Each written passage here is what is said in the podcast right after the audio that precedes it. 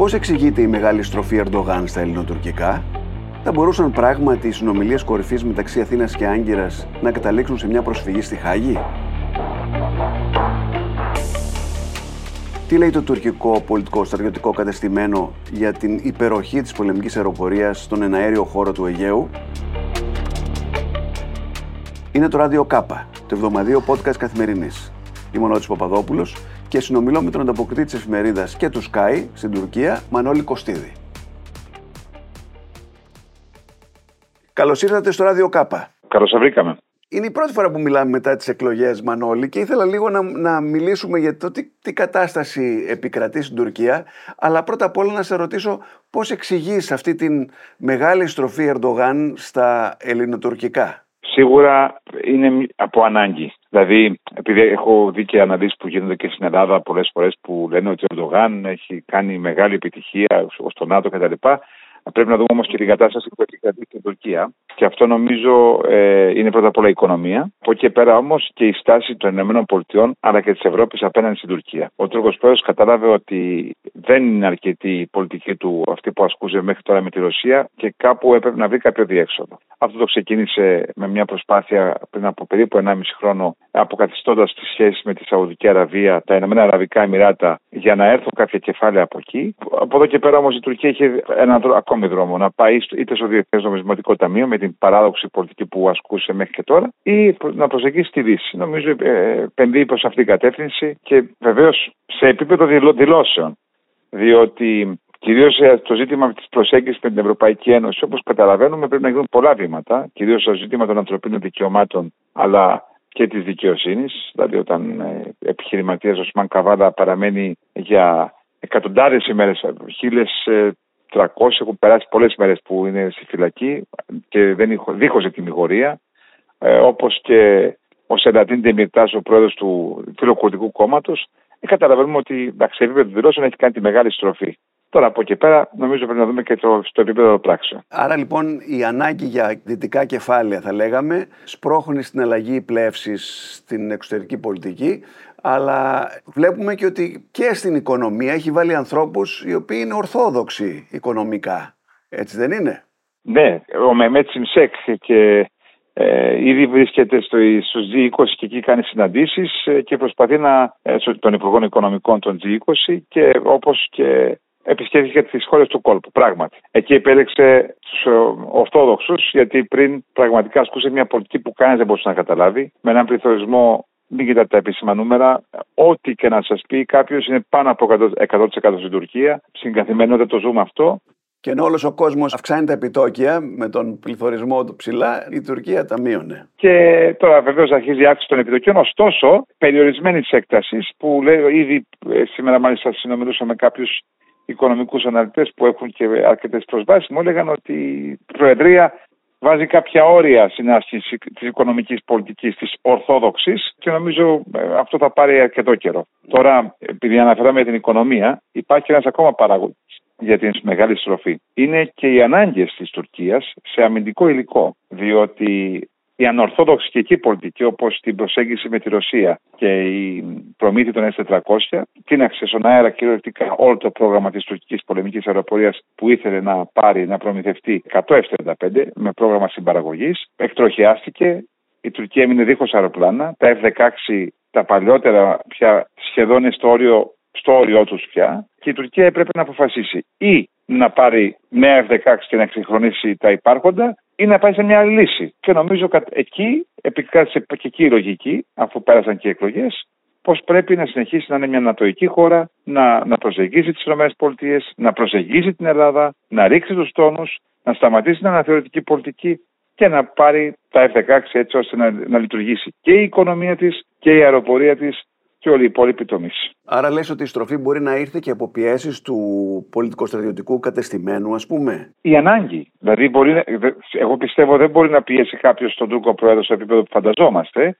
Αλλά νομίζω είναι η ανάγκη όταν υπάρχουν κάποια δεδομένα στο χέρι, όταν ε, δεκάδες μαχητικά της τουρκικής αεροπορίας προσγειώνονται πια, δεν μπορούν να απογειωθούν. Υπάρχουν δεν έχουν λόγοι, δεν έχουν ανταλλακτικά, έχουν ξεπεράσει το όριο ζωής τους, πρέπει να εξυγχρονιστούν είναι και αυτός ένας σημαντικός παράγοντας. Και βλέπω ότι στις τουρκικές εφημερίδες πολύ συχνά γράφεται ότι η Ελλάδα έχει περάσει μπροστά ας πούμε, στην ε, κυριαρχία του αέρα με τα F-16, τα F-35 που έρχονται. Αυτό ναι, το παραδέχονται. Και μάλιστα η προοπτική ήταν αυτή που προκάλεσε την μεγαλύτερη αγωνία. Δηλαδή η Ελλάδα σήμερα διαθέτει 24 μαχητικά τέταρτης γενιάς, 16 Ραφάλ και 8 F-16 αλλά δηλαδή ήδη συγχρονίζει άλλα, τόσα, άλλα πολλά μαχητικά. Θα φτάσει στο 83 μαχητικά.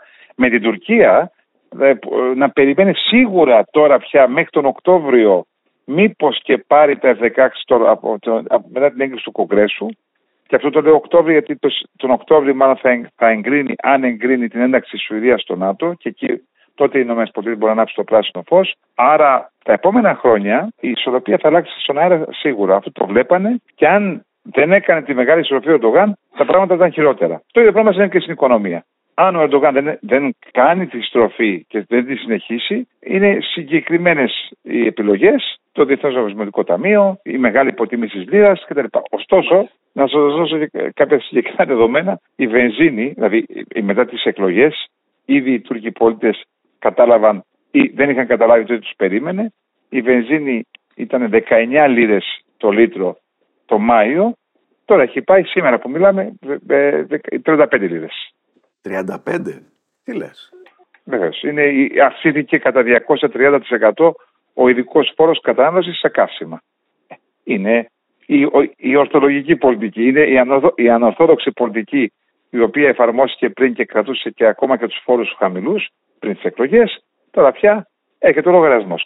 Όπως εγώ τους το έλεγα ε, και σας το έλεγα και το είχαμε πει και την πρώτη φορά τη συζήτησή μας, το δωρεάν φυσικό αέριο που καταναλώσαμε τον Απρίλιο και τον Μάιο. Ε, κάποια στιγμή θα το πληρώσουμε αυτό. Έτσι. Έρχεται ο λογαριασμός. Άρα θες να πεις ότι η γαλάζια πατρίδα, η αποστρατικοποίηση των νησιών και οι διάφορες άλλες αξιώσεις της Τουρκίας στο Αιγαίο παραμένουν. Απλώς μπαίνουν σε δεύτερη μοίρα για χάρη των ε, αναγκών. Όπως ε, γνωρίζεις πολύ καλά και κάτι και από μένα, η Τουρκία από το 1995 έχει το δόγμα του Κάσους Μπέλη. Το είχε. Παρόλο το Κάσου Μπέλη, δηλαδή την αιτία πολέμου, σε περίπτωση η Ελλάδα επεκτείνει τα χωρικά σύγκρατα στο Αιγαίο στα 12 μίλια, υπήρξε περίοδος από το 2002 μέχρι το 2012-2013 προσέγγισης προσπάθειας επίλυσης προβλημάτων. Έτσι θα είναι και με τη γαλάζια πατρίδα. Θα μπει στην άκρη, ε, όπως και η αποστατικοποίηση των νησιών, θα μπουν αυτά στην άκρη, μέσα στο σιρτάρι, αλλά όχι θα εξαφανιστούν. Και κάτι που θέλω να πω, γιατί παρατηρώ αυτές τις ημέρε και το ότι περί τις προσδοκίες της τουρκικής ηγεσίας και από την Ελλάδα για τα επόμενα βήματα των διατροφικών σχέσεων. Αν η ελληνική κυβέρνηση και η Ελλάδα τα μέσα στο εξάμεινο δεν κάνουν κάποια βήματα, δηλαδή και η Τουρκία θα κάνει, νομίζω εκεί θα υπάρχει πάλι η απογοήτευση, μην πω παύλα, εκνευρισμός του Προέδρου της Τουρκίας, που αυτός ο εκνευρισμός έχει προκαλέσει κρίση στο παρελθόν. Τι βήματα εννοείς, γιατί αντιλαμβάνομαι ότι η ατζέντα αυτή των συνομιλιών των δύο πλευρών σε υψηλό επίπεδο, κορυφαίο επίπεδο, θα τηρηθεί. Το θέλει και η Ελλάδα. Θα τηρηθεί. Να σας εξηγήσω το εξής, ότι το Σεπτέμβριο θα γίνει μια συνάντηση του Μητσοτάκη με τον Ερντογάν, τον κ. Μητσοτάκη, έτσι όπως τουλάχιστον προγραμματίζουν άμεσα θα γίνει η, συνάντηση των Υπουργών Εξωτερικών. Και βεβαίως με μια προοπτική τη Χάγη που λέμε κάποια στιγμή, αν φτάσουμε. Αυτό που μου έχουν εξηγήσει οι Τουρκοί διπλωμάτες είναι ότι για να φτάσουμε σε κάποιο σημείο η Ελλάδα και η Τουρκία να συζητήσουμε για την υφαλοκρηπίδα, γιατί ακούμε υφαλοκρηπίδα και λέμε Ωραίο θέμα, εύκολο ίσως. Πρέπει να βγάλουμε εκείνη τη στιγμή τη φωτογραφία του Αιγαίου. Δηλαδή να πούμε αυτά είναι εδώ οι γραμμές βάσης στα χωρικά ύδατα, εδώ διαφωνούμε, εδώ συμφωνούμε. Εκεί που διαφωνούμε να πάμε στη Χάγη. Σε αυτό το θέμα, εκεί υπάρχουν κάποιες δυσκολίες. Θα προκύψουν δυσκολίες. Αυτό φοβούνται στην Τουρκία και όπως μου θυμίζουν ότι, τουλάχιστον αυτό μου λένε, εγώ σας λέω το τι λένε εδώ, ότι η Τουρκία είχε κάνει ένα βήμα μεγαλύτερο σε σχέση με την Ελλάδα στο σχέδιο ΑΝΑΝ και μετά κάποια στιγμή μείναμε πίσω. Μη συμβεί κάτι τέτοιο, μας λένε. Α ευχηθούμε ότι θα δούμε πώς θα τα πράγματα. Δεν, δεν ξέρω. Η αλήθεια είναι πως αυτή η συζήτηση μεταξύ της Ελλάδα και της Τουρκίας είχε προχωρήσει πολύ και στην περίοδο του Σιμίτη είχαν φτάσει πολύ κοντά οι δύο πλευρές σε μια συμφωνία. Πάρα πολύ κοντά. Σχεδόν οι χάρτες υπάρχουν, είναι έτοιμοι, δεν θα ξαναξεκινήσουν από την αρχή, δεν χρειάζεται να ξαναξεκινήσουν από την αρχή. Ε, υπάρχουν κάποιες λεπτομέρειες. Από εκεί πέρα όμως είναι και η πολιτική βούληση. Νομίζω αυτή τη στιγμή υπάρχει. Ευτυχώς το ακούμε και εγώ το χαίρομαι και το θέλω. Ώστε σαν Ρωμιό της πόλης, γιατί εμείς πληρώνουμε πάντα τις κρίσεις, όταν οι μειονότητες πολλές φορές είμαστε οι πρώτοι που συναντούν.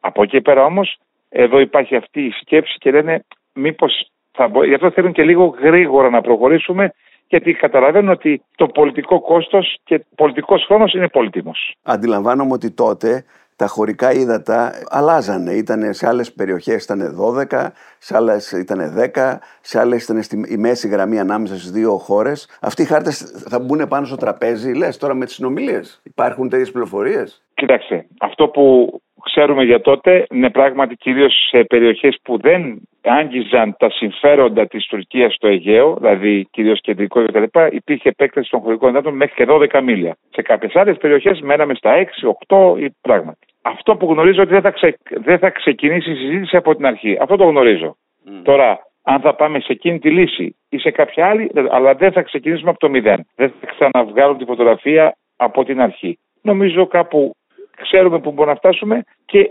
ε, αυτό θα προσπαθήσουν αυτή τη φορά οι ηγέτες και οι υπουργοί εξωτερικών να προχωρήσουν. Νομίζω είμαστε σε καλό δρόμο, γιατί και ο Πιντσοτάκης και ο Ερντογάν πολιτικά τουλάχιστον είναι πάρα πολύ ισχυροί αυτή την περίοδο και αυτή την περίοδο τουλάχιστον στην Τουρκία λένε ότι πρέπει να εκμεταλλευτούμε. Τα υπόλοιπα ζητήματα της αποστρατιωτικοποίησης των νησιών και όλα αυτά νομίζω θα μείνουν λίγο στην άκρη για αρκετό χρονικό διάστημα.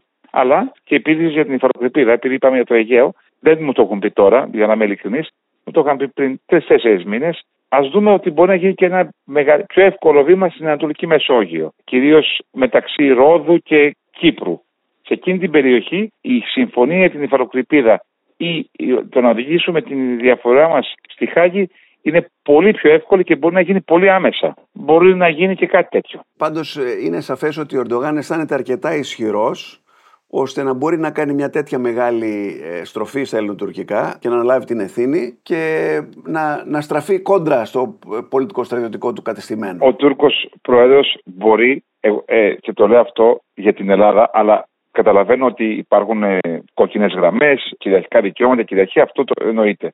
Αυτό που θέλω να πω είναι ότι οποιαδήποτε λύση επιτευχθεί, ο Ερντογάν έχει τη δυνατότητα και αυτό είναι μια μεγάλη ευκαιρία να το περάσει στην Τουρκία. Όπως ήταν μια μεγάλη ευκαιρία, καλή κακή λύση με το Ανάν. Ο Ερντογάν τότε ανέτρεψε τον Τενκτά στην Κύπρο. Ο αδύναμος τότε Ερντογάν, ακόμα ήταν ε, το 2003, και πέρασε ένα σχέδιο Ανάν. Σκεφτείτε σήμερα τον Ερντογάν που είναι πανίσχυρος και κανένας δεν μπορεί να το πει τίποτα στο εσωτερικό, να, να έχει ένα σχέδιο για την Ανατολική Μεσόγειο ή για το Αιγαίο που έχει πετύχει με τον Έλληνα Πρωθυπουργό είναι πάρα πολύ εύκολο να το περάσει. Το ερώτημα είναι η άλλη πλευρά. Το ερώτημα επίσης είναι και τι πραγματικά θέλει ο ίδιος, έτσι δεν είναι, γιατί ακόμα δεν ξέρουμε. Η, η Τουρκία θα πρέπει για να μπει στη Χάγη, θα πρέπει να αναγνωρίσει τη δικαιοδοσία της Χάγης και να μπορεί να υπογράψει συμποσχετικό, να δεχθεί την, τον νόμο για το δίκαιο της θάλασσας. Έχει δηλαδή πολλά βήματα ακόμα για να φτάσουμε εκεί. Και χωρίς το δίκαιο της θάλασσας, νομίζω μπορεί να γίνει βήμα και υπάρχουν και άλλες και άλλοι τρόποι και άλλα δικαστήρια μπορούν να βρεθούν λύσεις για διάφορα ζητήματα. Ε, μου τα έχουν αναφέρει αυτά, αλλά το θέμα είναι η πολιτική βούληση και βεβαίως και οι υπουργοί εξωτερικών σε μέχρι ποιο σημείο μπορούν να προχωρήσουν.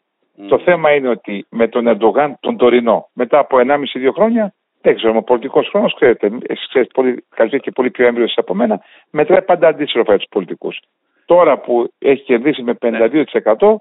Μα το ίδιο ισχύει και για το Μητσοτάκι εξάλλου γιατί τώρα που είναι ισχυρός μπορεί να κάνει κάτι τις πρώτες 100 μέρες. Μετά θα αρχίσει να, να συζητάει το πολιτικό κόστος. Οι, οι τουρκικές εφημερίδες, η αντιπολίτευση ασκεί κριτική για την στροφή Ερντογάν; Ασκεί κριτική για την στροφή Ερντογάν όχι σε σχέση με το Μητσοτάκι μόνο, αλλά για όλα αυτά που έχουν συμβεί στην Τουρκία. Δηλαδή, σήμερα ακούγαμε τον Ερντογάν να λέει ότι μπορεί να συναντηθώ και με τον Άσατ.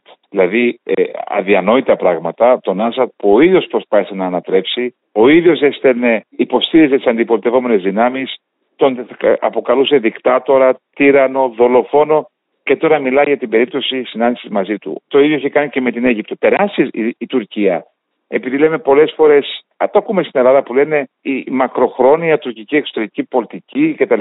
Καμία μακροχρόνια εξωτερική πολιτική. Τα τελευταία χρόνια όσοι στόχοι είχαν μπει δεν επετέθησαν. Δηλαδή η Τουρκία ήθελε το μουσουλμανικό τόξο με τους μουσουλμάνους αδερφού. Δεν υπάρχει αυτό πια. Κατέρευσε, ήθελε να γίνει ηγέτητα δύναμη στην περιοχή Δεν τα κατάφερε. Η Αίγυπτος συμμάχησε με την Ελλάδα, με το Ισραήλ τα ίδια, με τα Ηνωμένα Αραβικά Εμμυράτα, Σαουδική Αραβία.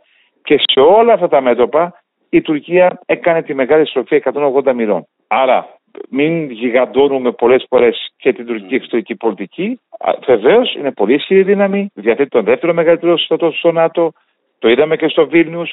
Ο Τούρκος πρόεδρος 21 χρόνια πράγματι καταφέρει να συνεχίσει να είναι ο καπετάνιος αυτού του ισχυρού καραβιού, αλλά μέχρι ενός ορίου. Και αυτά τα όρια φάνηκαν και στο Βίλνιους με τη συνάντηση με τον Biden και με την Ευρωπαϊκή Ένωση, αλλά και με την Ελλάδα. Ο Μητσοτάκης Γιώκ είδα τελικά ότι έγινε μια συνάντηση δίχως κανένα πρόβλημα. Είναι εντυπωσιακό πάντως ότι παρά το ότι είναι 20 χρόνια ο Ερντογάν στην εξουσία και η οικονομία δεν πήγαινε καλά, έχει το κύρος του μεγάλου ηγέτη που οδήγησε τον κόσμο να τον ξαναψηφίσει, έτσι δεν είναι; Σε αυτό πρέπει να τον παραδεχτούμε. Ο Ερντογάν είναι ο μεγάλος ηγέτης της Τουρκίας, παρά τα σοβαρά προβλήματα που διαθέτει η Τουρκία στο εσωτερικό της και τα ξέρετε πολύ καλύτερα. Δηλαδή από αυτά τα λένε και οι Ευρωπαίοι για ανθρώπινα δικαιώματα, για τη δικαιοσύνη. Ωστόσο, η αντιπολίτευση δεν κατάφερε να πείσει. Και αυτό ήταν το μεγάλο πρόβλημα. Είχαν έναν ηγέτη, τον Ερντογάν, τιμώρησαν το κόμμα, το κόμμα του πήρε σχεδόν το 35-36% των ψήφων, ο Ερντογάν πήρε 52%. Αλλά τα κόμματα της αντιπολίτευσης με 6 κόμματα, συν τους Κούρδους,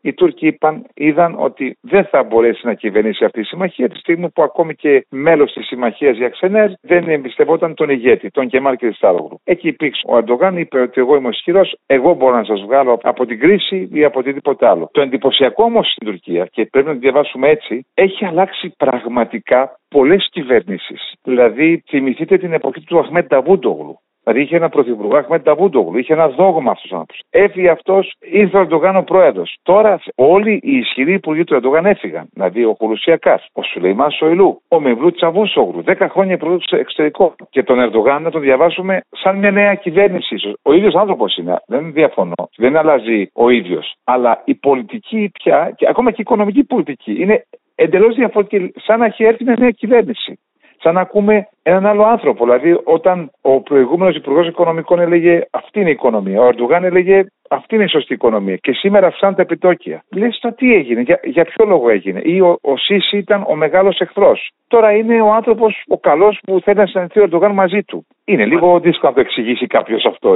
ομολογώ. Από την άλλη μεριά, θα πρέπει κάποιος να δει τον Ερντογάν με τα μάτια του μέσου Τούρκου. Δηλαδή, τα τελευταία 15 χρόνια, εν πάση περιπτώσει, ε, η Τουρκία άλλαξε πρόσωπο. Θέλω να πω, θυμάμαι ότι ε, όταν ερχόμουν εγώ στην Τουρκία πριν από 20 χρόνια ήταν ε, μια χώρα σε μεγάλες δυσκολίες και με ένα πολύ μεγάλο κομμάτι του πληθυσμού ιδιαίτερα φτωχό. Τώρα με τον Ερντογάν η μεσαία τάξη πήρε πάνω της. Εμένα με ξέρετε, εγώ έχω το θάρρος των απόψεών μου.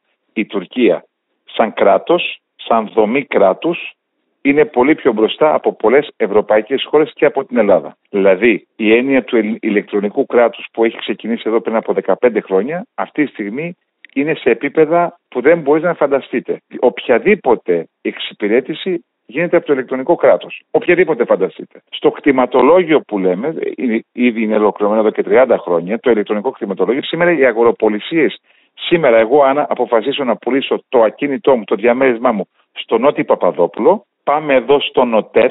Ο νοτέρ είναι κάτι σαν συμβολιογράφος, αλλά όχι με την έννοια της Ελλάδος και γίνεται η δουλειά μου σε περίπου μισή ώρα. Δεν χρειάζομαι βεβαιώσεις από 10 υπηρεσίες ή δικηγόρο μαζί μου. Αυτά είναι πραγματικά σοβαρά επιτεύγματα του Ερντογάν. Αυτά έχουν βοηθήσει πάρα πολύ τον κόσμο και, και, και μάλιστα πριν τρεις μέρες ήμουν σε δημόσιο νοσοκομείο της Τουρκίας. Με σοβαρά προβλήματα και εδώ βεβαίως.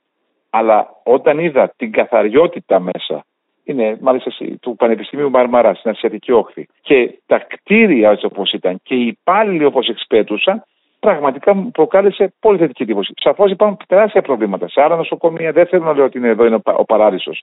Αλλά σε σχέση με αυτό που ζούσαν πριν 20 χρόνια και, αυτό, και σε σχέση με αυτό που βλέπα και εγώ, ε, πραγματικά έχει πάει πολύ μπροστά. Ε, αυτό νομίζω το, το 52% έχει και κάποιους λόγους. Αλλά επιμένω η Τουρκία στο ζήτημα του κράτους, της οργάνωσης του κράτους, έτσι όπως είναι οργανωμένο, είναι πολύ πιο μπροστά από πολλές ευρωπαϊκές χώρες. Σήμερα ξέρει ο καθένας ποιος δρόμος του ανήκει, ποια είναι η αρμοδιότητά του, ποιος θα, θα πάει σε μια κρίσιμη κατάσταση εκεί. Αυτό το είδαμε και στο σεισμό. Βεβαίως την πρώτη μέρα του σεισμού και τη δεύτερη μέρα υπήρξαν πολύ σοβαρά προβλήματα, αλλά ήταν και πολύ μεγάλη καταστροφή. Ενδεχομένως και την πρώτη εβδομάδα θα έλεγα. Αλλά σήμερα χτίζονται εκατοντάδες πολυκατοικίες κάτω και μάλλον ο Ερντογάν τον Οκτώβριο θα παραδώσει χιλιάδες διαμερίσματα. Αυτό είναι κράτος. Γι' αυτό τον ψήφισα. Αλλά είπαμε, τα υπόλοιπα προβλήματα υπάρχουν, δηλαδή υπάρχει το 48% που θέλει να φύγει ο κόσμος από την Τουρκία, οι νέοι δεν τον εμπιστεύονται, δεν, μπο, δεν μπορούν να ζήσουν με το λένε, η μισθή είναι πάρα πολύ χαμηλή, το ποιοτικό επίπεδο έχει μειωθεί. Τα τελευταία χρόνια υπάρχουν και αυτά τα προβλήματα.